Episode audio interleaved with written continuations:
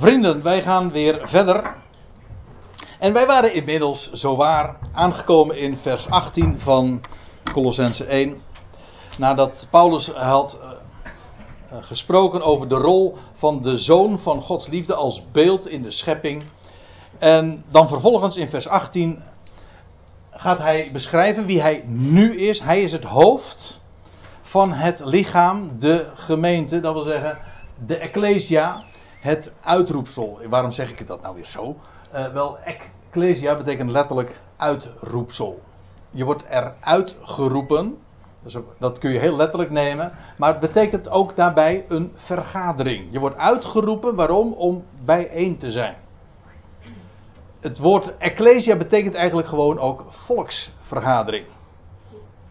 Dus op het moment dat het volk samenkomt, heet dat ecclesia. En hij, dat is namelijk Gods werk in de huidige tijd. God roept uit. Dat is geweldig. Hij roept door middel van zijn woord. Hij, hij roept uit.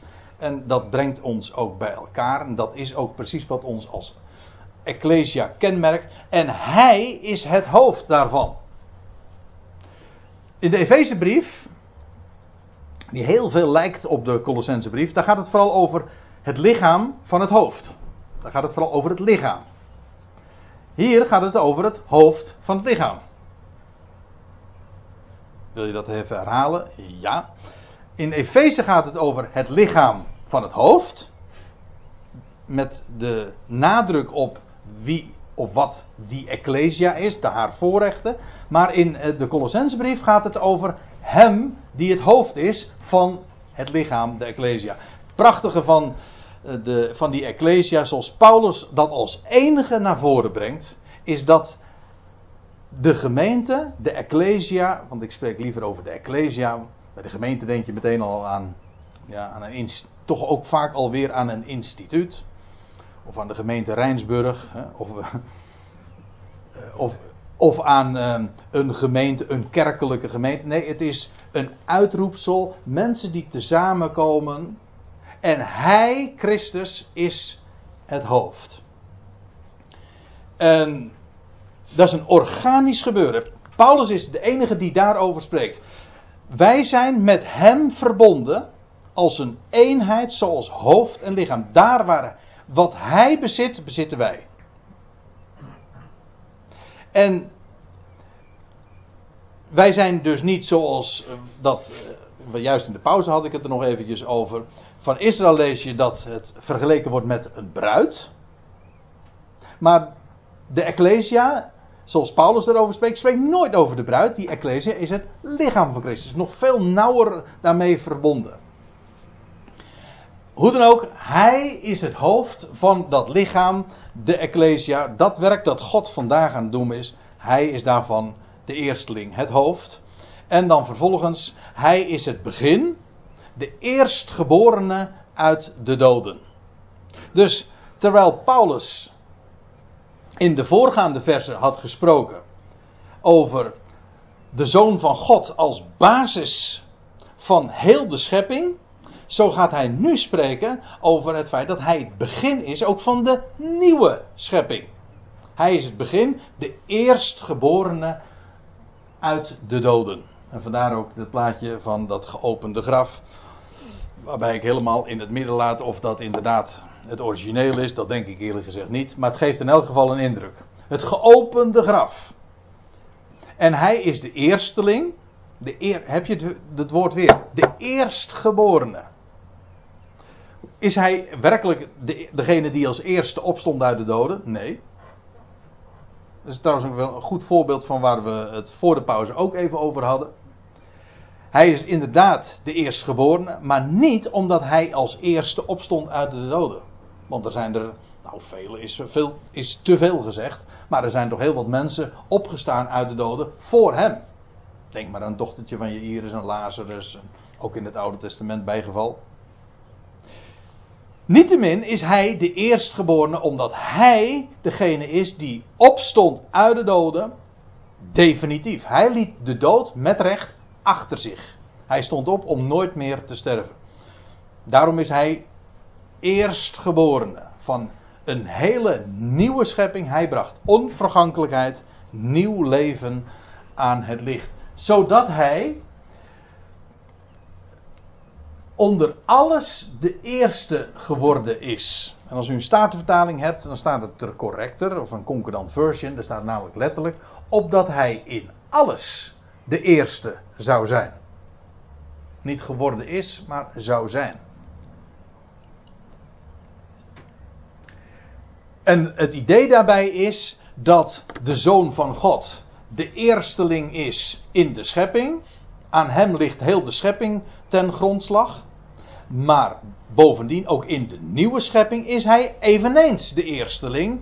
Door hem brengt God een compleet nieuwe schepping en nieuw leven aan het licht. Zodat hij, hoe dan ook, in alles, in de oude schepping en in de nieuwe schepping, de eerste is. Nee, anders moet ik het zeggen.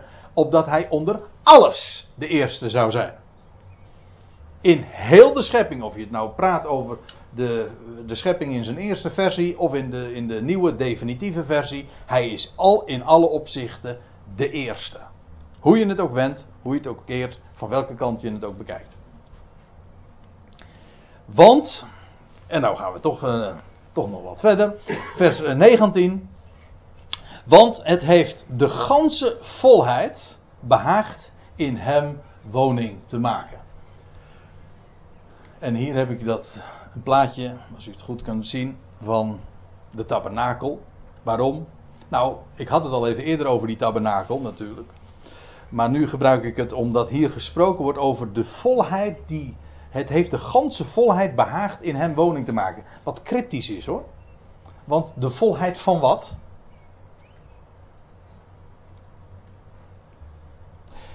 Nou, hierover hoeven we niet te fantaseren. Dat hoeven we trouwens nooit bij Bijbelstudie. Als je door fantasie, door eigen bedenksels, je antwoorden meent te vinden, dan kom je altijd bedrogen uit.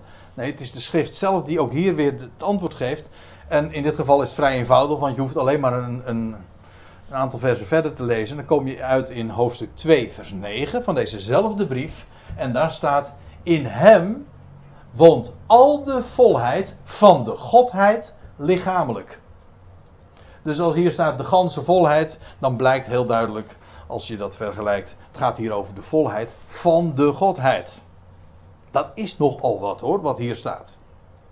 Het heeft dus de, de ganse volheid van de Godheid behaagd in hem lichamelijk te wonen. Zoals God woonde letterlijk of figuurlijk maakt me helemaal niks uit, in de tabernakel. De heerlijkheid Gods woonde daar. Zo woont de Heer, de ganse volheid van de Godheid woont in hem. Ook hier zie je trouwens weer, want men spreekt heel vaak over de Godheid van Christus. Geloven we daarin? Dan zeg ik ja zeker, daar geloof ik in. Ik geloof dat de ganse volheid van de Godheid in hem lichamelijk woont. Dat bedoelen ze er trouwens niet mee hoor. Nee, men bedoelt ermee dat hij zelf die godheid zou zijn. Maar dat zou onzin zijn. Dan krijg je iets heel onlogisch, want dan zou. Hij is niet de godheid. Nee, de godheid behaagde het in hem te wonen. Dat zijn twee dingen dus, of twee personen, zo u, zo u wilt. God, en die woont in hem, lichamelijk. Dus hij is met recht goddelijk. En, en hij is de opgestane, de eerstgeborene uit de doden. En God is alles in hem. En dan ga ik u nog wat vertellen. Want als ik het zo zeg, dan kom je gauw al uh, op met die, uh, een ander vers in gedachten. Dat is dan de Korinthebrief, waar je leest over dat geweldige einddoel dat God heeft. En daar lees je dat God alles wordt in allen. Zoals God nu alles is in zijn zoon. Hij was ooit alles in zichzelf. Nu is hij alles in hem. En hij wordt. Maar, want laten we wel wezen. De zoon van God is weliswaar de eerstgeborene. Maar dat betekent dat er nog meer gaan volgen. Als ik zeg dat er een eerstgeborene is, dan volgen er dus kennelijk meer. Nou, dat is ook precies het hele Bijbels, het, het hele evangelie. Hij is de eerste en alle Adamieten om me even tot de mensheid te beperken, want in werkelijkheid is de hele scopus nog veel groter. Maar dat laat ik straks nog even zien. Maar in elk geval ook de hele mensheid volgt hem. Hij bracht nieuw leven aan het licht. Hij is de eersteling uit de doden. En ieder in zijn eigen rangorde volgt hem na. En zoals God nu alles, de hele volheid van de Godheid woont in hem lichamelijk. Zo wordt uiteindelijk bij de voleinding van de Ionen. Ja, we gaan met reuze stappen zo door de historie als we zo'n zo, zo'n Bijbelstudie doen. Want we, eerst hadden we de, de telescoop zeg maar, gericht op voor alle dingen. En gezien dat God de wereld gemaakt heeft door middel van zijn zoon. En nu kijken we naar het einde van de Ionen. En daar zien we dat God dat zal zijn in elk schepsel, in elke Adamiet, in, elke, in elk mensenkind, dat wat hij nu in de zoon is. Namelijk, heel de volheid van de Godheid woont in hem lichamelijk. Dat gaat straks de waarheid zijn, dat zal straks de waarheid zijn voor elk mensenkind. God wordt alles in allen. Onvoorstelbaar. Wij mogen daar, zoals hij eerst geboren is, zo zijn wij eerstelingen. Eerste, ja. Eerste, eerstelingen. Zoals een hoofd en lichaam bij elkaar horen, nietwaar? Wij delen op de hoogste eh, wijze in die heerlijkheid. En trouwens ook, want u weet hoe dat gaat hè, met eerstelingen. Die, eh, in de Bijbel is het altijd niet alleen met eerstelingen, maar ook met eerstgeborenen. Die hebben de hoogste positie. Al het, al het eerstgeborene staat er in de Bijbel, dat is mijn. Staat, als u een statenvertaling hebt, staat het, nog, staat het er nog mooier. Er staat, al wat de baarmoeder opent, dat is mijn.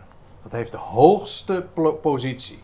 Wel, wij delen in de heerlijkheid van de zoon. De zoon is de eerstgeborene uit de doden. Wij met hem volgen. Wij volgen hem en wij zijn een gemeente van eerstgeborenen. Wij delen in zijn heerlijkheid. En dus hebben wij de hoogste plaatsen. vandaar ook dat wij een hemelse, dat wil zeggen, de hoogste bestemming hebben. Dat is logisch, dat is in de hele Bijbel nooit anders geweest. Dat is namelijk het deel van een eerstgeborene. Goed, het heeft de ganse volheid behaagd in hem woning te maken. En dan zijn we in, komen we in vers 20. En door hem vrede gemaakt hebbende. Nou moet ik even iets zeggen. U zegt, dat doe je de hele avond al niet anders. Dat klopt. Maar uh, ik moet nu even een correctie aanbrengen. Want hier staat iets. Vrede gemaakt hebben, dat is toch een heel kwalijk misverstand. Dat zou je misschien niet op het eerste gezicht zeggen. En toch is dat zo. Uh, er staat hier namelijk niet vrede gemaakt hebbende, alsof het al voltooid zou zijn. Nee, het staat hier ook weer in, maar dat heb ik al eens vaker uitgelegd, in de aorist, zonder horizon, als feit. God maakt vrede. even los van de vraag wanneer hij het feit wordt gesteld. Het verhaal is namelijk, die vrede is nog niet gemaakt met heel de, voor heel de schepping.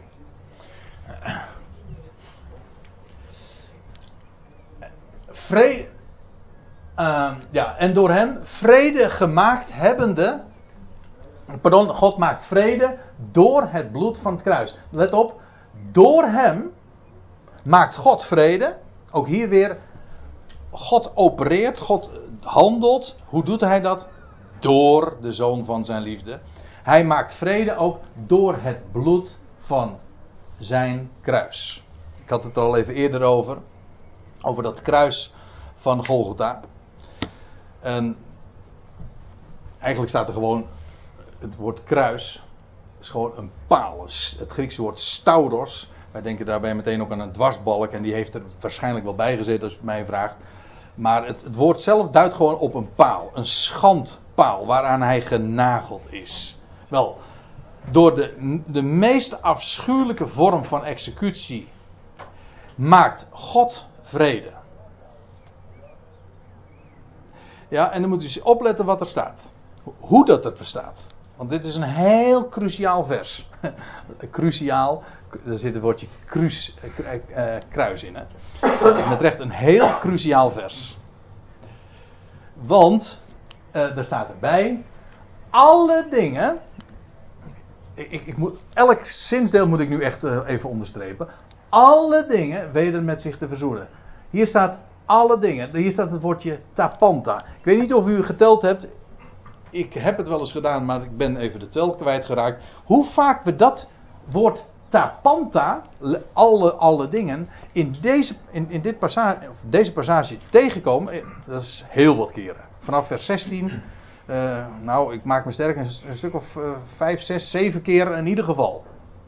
Dat daar gesproken wordt over alle dingen. Tapanta. Dat wil zeggen, dan moet je niet denken aan dingen, zoals levenloze dingen. Nee, het gaat over het al.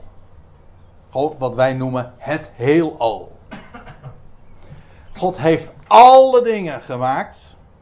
Nou, God heeft het al gemaakt. Het zij in de hemel, het zij, in de, het zij op de aarde. Zichtbare, onzichtbare. Het zij tronen, het zij heerschappijen. Alle dingen. Het al. Tapanta. Maar nu moet je opletten. Er staat, nu wordt er niet gesproken over de schepping van tapant, van het al. Hier wordt gesproken over de verzoening van het al. Ja, ik, ik, heb hier een Grieks woord en die zegt van, god, eh, joh, wat doe je nou moeilijk, want ik ken helemaal geen Grieks. Nou, troost u, ik ook niet eigenlijk hoor. Ik doe alleen maar interessant. Joh. Hm?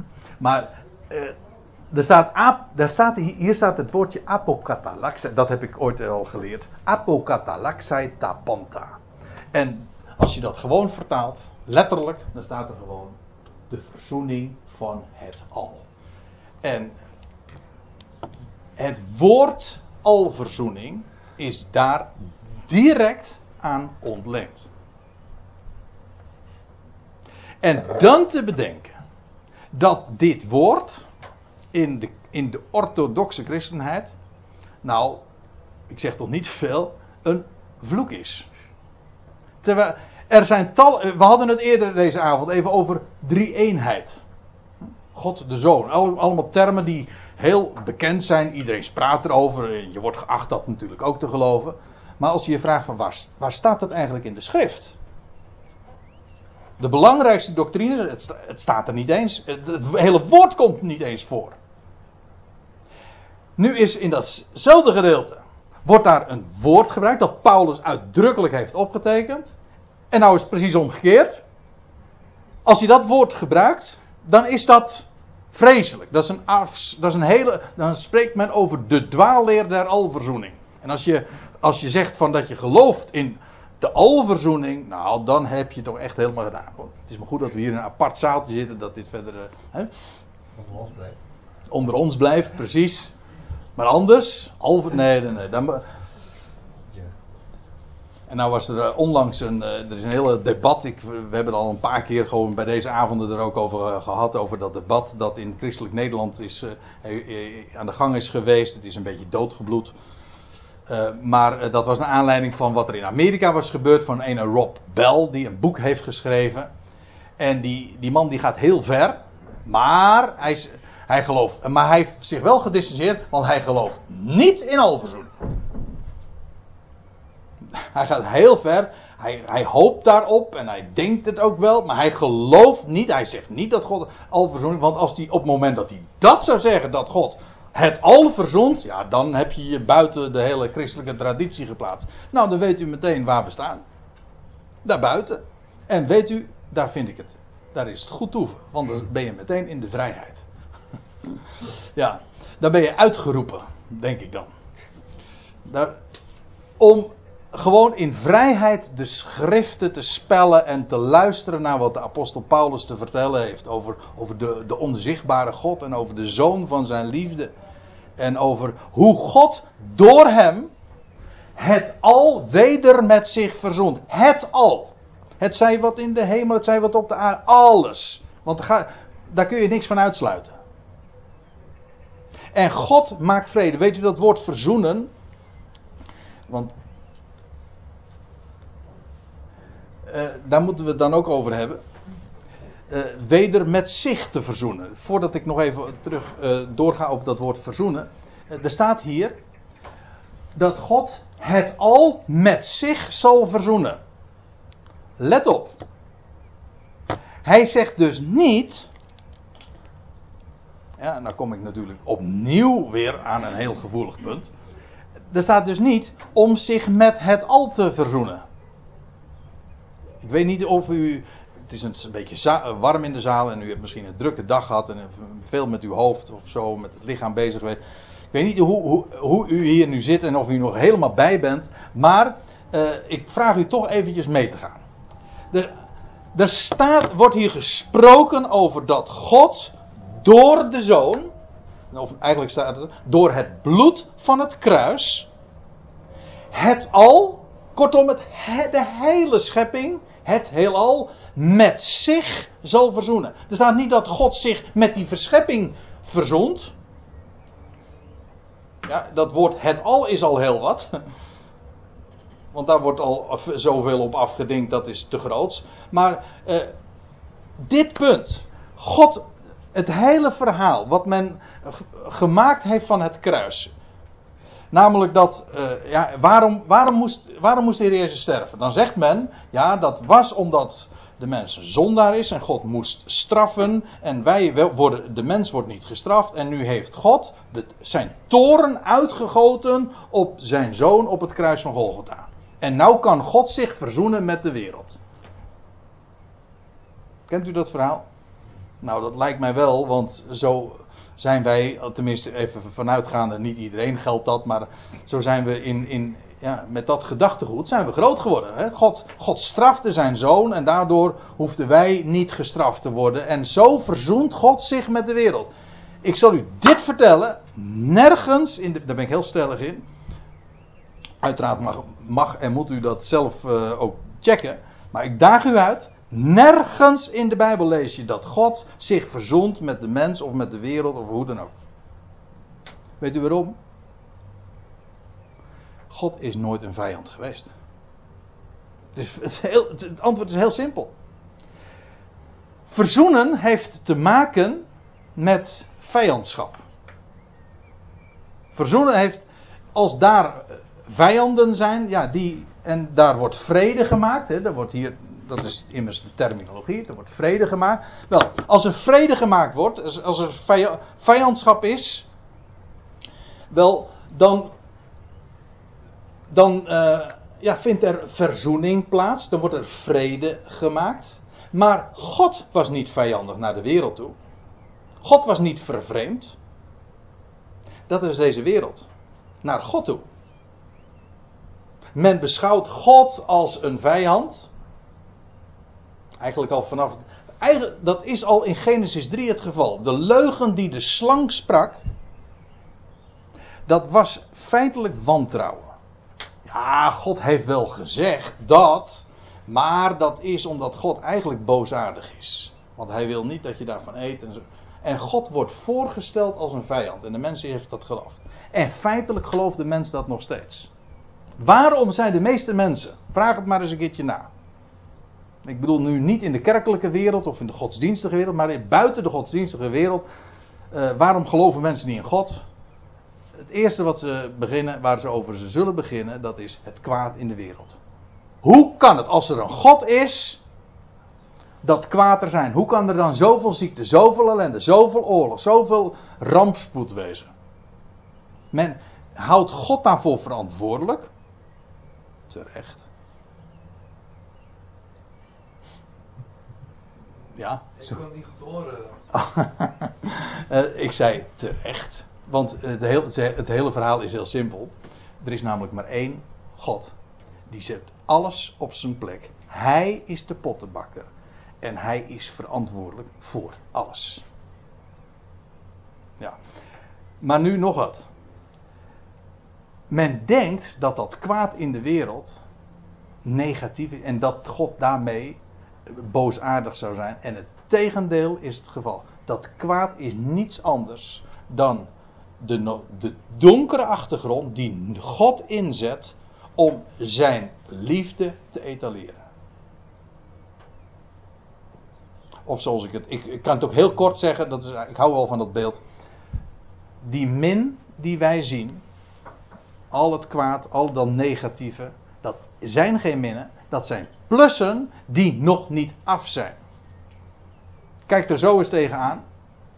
En zo stelt de schrift dat ook inderdaad voor. God maakt het kwade, keert, hij, hij, hij denkt het kwade, zegt Jozef in, aan het einde van het boek Genesis ook. Hij, hij, God, gij hebt wel kwaad gedacht, maar God heeft dat ten goede gekeerd. De min maakt hij tot een plus. Dat is een universeel Bijbels principe. Daarom ook door lijden heen tot heerlijkheid. Het is nooit anders geweest. Door dood tot nieuw leven. Dat is het hele ontwerp ook van, van de hele schepping. Maar het al zal hij met zich. Uh, nee, goh, nou ga ik nog zelf ook uh, bijna verkeerd zeggen. Ja, het al zal hij met zich verzoenen. Niet God verzoent zich met de wereld. Nee, hij verzoent de wereld met zich. Het al. En waarbij het idee van verzoenen is, nogmaals, dat er vrede gemaakt wordt. En ik, ik, ga, maar, uh, ik ga toch maar door, want het is ook een geweldig onderwerp natuurlijk. Maar uh, let op, er staat door hem, het zij wat op de aarde is, het zij wat in de hemelen is. En dat betekent, we hadden het net over, over, over de mensheid. En dat God al die miljarden mensen uh, gaat levend maken. Dat hij alles wordt in elk uh, mensenkind. Maar nu wordt hier nog iets gezegd. Over, over alverzoening. Over die verzoening van het al. Dat is niet alleen maar. Dat is niet beperkt tot de mensheid. Het is beperkt tot. Het, is, uh, het gaat over niet beperkt. Het, gaat, het is onbeperkt. Het gaat over heel de schepping. Het al. En Paulus preciseert het zelfs nog, want hij zegt: door hem, het zij wat op de aarde is. Alles wat, wat er ook maar vijandig kan wezen of vervreemd van hem. Hij verzoent het tot zich. Maar niet alleen wat op aarde is, maar ook wat in de hemelen is. Dus alverzoening heeft niet alleen maar. Te, betekent niet dat alle mensen worden gered. Dat betekent trouwens helemaal niet. Verzoen, verzoening betekent niet, heeft, is wat anders dan redding. Verzoening betekent dat vijanden, mensen die, of schepselen die vervreemd zijn, die komen weer in een relatie van vrede tot hem. En dat is niet alleen maar. Uh, dat gaat niet alleen maar over de vijanden hier op aarde, maar ook al die overheden en machten achter de coulissen die wij niet zien, waar de Bijbel ook over spreekt. Die overheden en machten die vijandig zijn over de wereldbeheersers van deze duisternis. Ook zij zullen allemaal hun vijandschap, uh, hun vijandschap zal verdwijnen. Hoe? Wel, God doet dat. Hoe doet hij dat? Door het bloed van het kruis. En wil nog even één ding, nee, nog twee dingen daarover zeggen. En dat is. Men, zegt, men spreekt over uh, die, die verzoening. Men zegt van ja, uh, hoe vaak heb ik het niet gehoord? En uh, ik weet niet of, in hoeverre u deze dingen ook wel naar voren brengt bij andere mensen. En met name vanuit de godsdienstige hoek krijg je dan altijd het, de gedachte van. Al verzoening, dat kan niet, want een mens uh, moet zich wel bekeren. Hm? Dan, ik moet trouwens bijzeggen, dit is ook een punt wat mensen die wel geloven inderdaad in alverzoening vaak zelf niet begrijpen. Daar ben ik ook heel dikwijls op gestaan. Daarom zeg ik het nu nog maar eens. Uh, zeg ik het maar eens.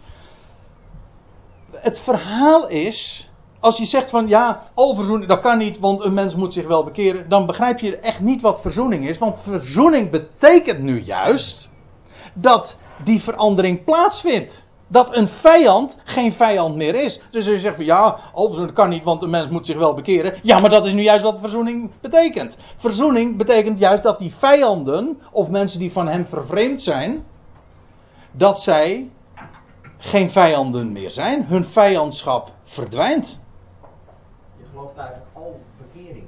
Ja, als, het is geen, eh, geen goed woord. Maar als je even meegaat in hun woordenschat.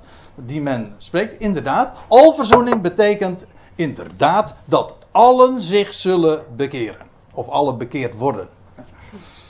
Ja, het is namelijk leids. Je, je, ja? Bekering is toch een Joodse aangelegenheid? Ja, precies. Ik, ik ben al. Uh, nou, dat is nog weer een andere kwestie. Dus zo zie je dat als je bepaalde woorden. Ik weet niet of ze zo gelukkig zijn in dit geval. Maar in elk geval dat er een omkering plaatsvindt. Hè? Verzoening wil zeggen dat je geen vijand meer bent, maar een vriend, een liefhebber. Nou, dat is wat God van elk schepsel, of ze nou hier op de aarde geleefd hebben of leven, of daar in de hemelen zijn, elk schepsel zal inderdaad verzoend worden. Dat wil zeggen, een liefhebber worden van Hem. En hoe doet God dat nou? Nou, door het bloed van het kruis. Het kruis, ja, dan zie je hoe, hoe, hoe die beelden, hoe die ideeën daarover ook verwrongen zijn. Want als jij natuurlijk denkt van, ja, dat kruis, daar heeft God zijn toren op, ge, op ge, uitgestort. Dat eigenlijk als een soort bliksemafleider de mensheid had moeten treffen, ja, daar begrijp je er helemaal niks meer van. Dat kruis is het ultieme symbool van de vijandschap van de wereld. Ik bedoel, Israël leverde haar Messias over, de zoon van God. Ze leverde haar over aan, hem over aan, aan de Romeinse overheid. En vervolgens heeft de Romeinse overheid, de wereldheerser van die dagen, hem gekruisigd. De meest afschuwelijke dood. Dat is wat kruising is. Dat, dat kruis was vijandschap van de wereld. Nou, maar juist door die kruisdood, door het, door het bloed wat daar vloeide, daar doorheen gaat God de wereld met zich verzoenen. Waarom? Eigenlijk, het, het, is, het is heel kort uh, te vertellen. En dat is, Drie dagen later, nadat hij door de wereld was gekruisigd, deed God hem opstaan en bracht hij leven aan het licht dat hij aan elk schepsel gaat geven. Die orthodoxe komen vaak met het voorbeeld ook van, van de zondebok die de woestijn ingestuurd wordt. Die draagt de zonde van ja. de Ja. En dan zijn ze er vanaf. Ja. Ja, die zonde. Ik denk niet dat dat hier uh, het, het, idee is hoor, want uh, dat is weer een ander begrip. Paulus gebruikt hier namelijk een heel apart woord, wat alleen Paulus gebruikt: verzoening. Eh, verzoening is wat dat betreft ook een heel ja, bekend begrip voor ons. Wij gebruiken ook, wij spreken ook over verzoening. Daar waar vijandschap is, of waar twee landen vijandig tegenover elkaar staan, die kunnen op een gegeven ogenblik weer vrede sluiten.